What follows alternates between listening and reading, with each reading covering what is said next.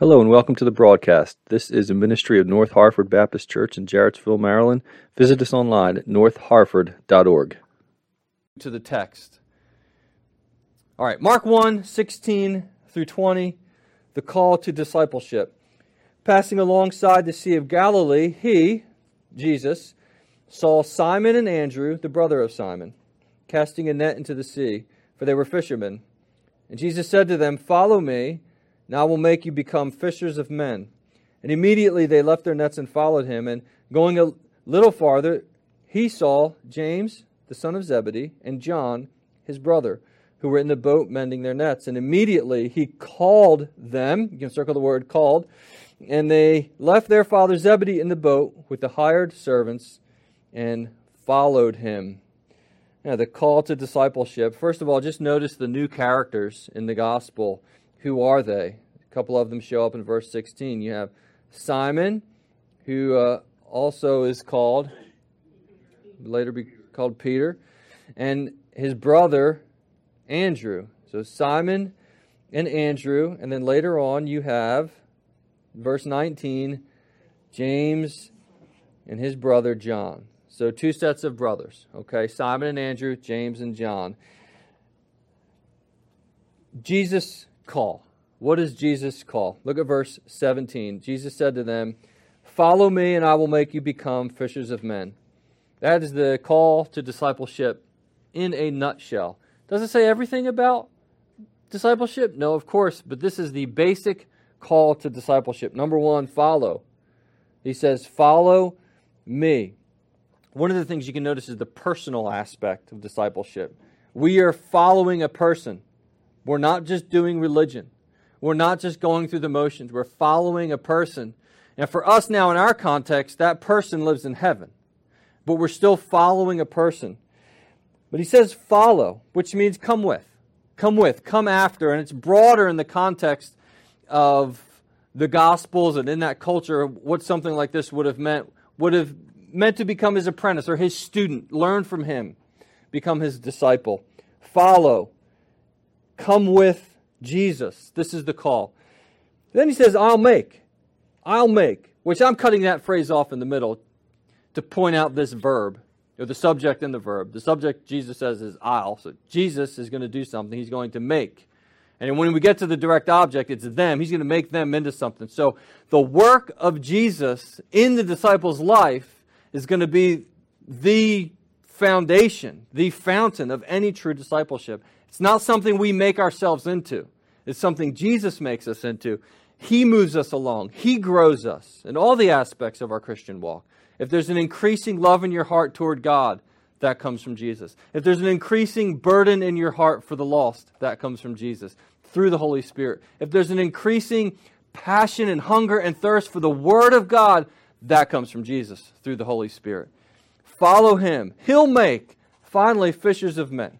Now, this is highlighting what's going to be the apostolic uh, commission or the apostolic task. I believe is specifically alluded to here. Fishers of men, evangelists, heralds, messengers, ambassadors, those who go out with the good news of salvation to preach the good news of salvation, call all men everywhere to repent and believe in Christ for salvation. Fishing for men. And again, specifically, that's what that verb, I'll make you, is referring to. I took that broader and tried to give some practical application for us. But these four guys, Simon, Andrew, and James and John, if they're going to become fishers of men, soul winners, fruitful evangelists, Jesus has to make them into that. It's not something they can do on their own. Jesus has to do that. This is the call of discipleship. Follow him. Follow him. And then answering the call, verse 18 and 20. First in verse 18. Immediately they left their nets and followed him. Immediately they left and followed. You know, when you answer the call to follow Jesus, there's always old stuff you have to leave. This, this even wasn't just sinful stuff. This was just their old life in general, their old job. They have a new full time job. They would have been companions, full time apprentices, students of Jesus. And then again in verse 20, immediately he called them, and they left their father, Zebedee, in the boat with the hired servants and followed him. So Jesus comes to them, calls them, they leave where they were to follow him. Great imagery there for when we answer the call from Jesus to be his follower. I love the um, immediate obedience. Immediate obedience. There's an urgency that comes with the call of, to discipleship. We should have that urgency. Uh, as individuals, the church as a whole, we should have that urgency with the message that we have. Notice that there's a change. There's something new. Well, something new. Everything's new for these men when they answer the call. There's no such thing as coming to Christ but still being the same person. There's no such thing as being a disciple of Jesus Christ and still living the same life you've always lived. There's a change. And not only is there a change, but there's sacrifice, giving up the old. And lots of things we give, sinful things we give up, but sometimes it's not necessarily sinful things that we give up, just other, other things to give more of our time and effort and energy to following Jesus. Now, think of this in the context of Mark. We, we saw from the very beginning that Mark is about the good news that God is coming to save his people. It's the good news of God's coming. He comes in the person of Jesus.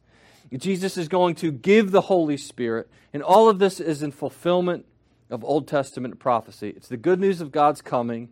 He comes in Jesus. So, when Jesus calls us to follow him, it's God calling us to follow him. There's no greater call. There's no greater voice. There's no higher authority. There's no um, grander, is that a word? Dignity. The call to follow Jesus is a call from the voice of God. And we must answer that call with urgency and joy and passion and diligence to be followers of the Lord Jesus Christ.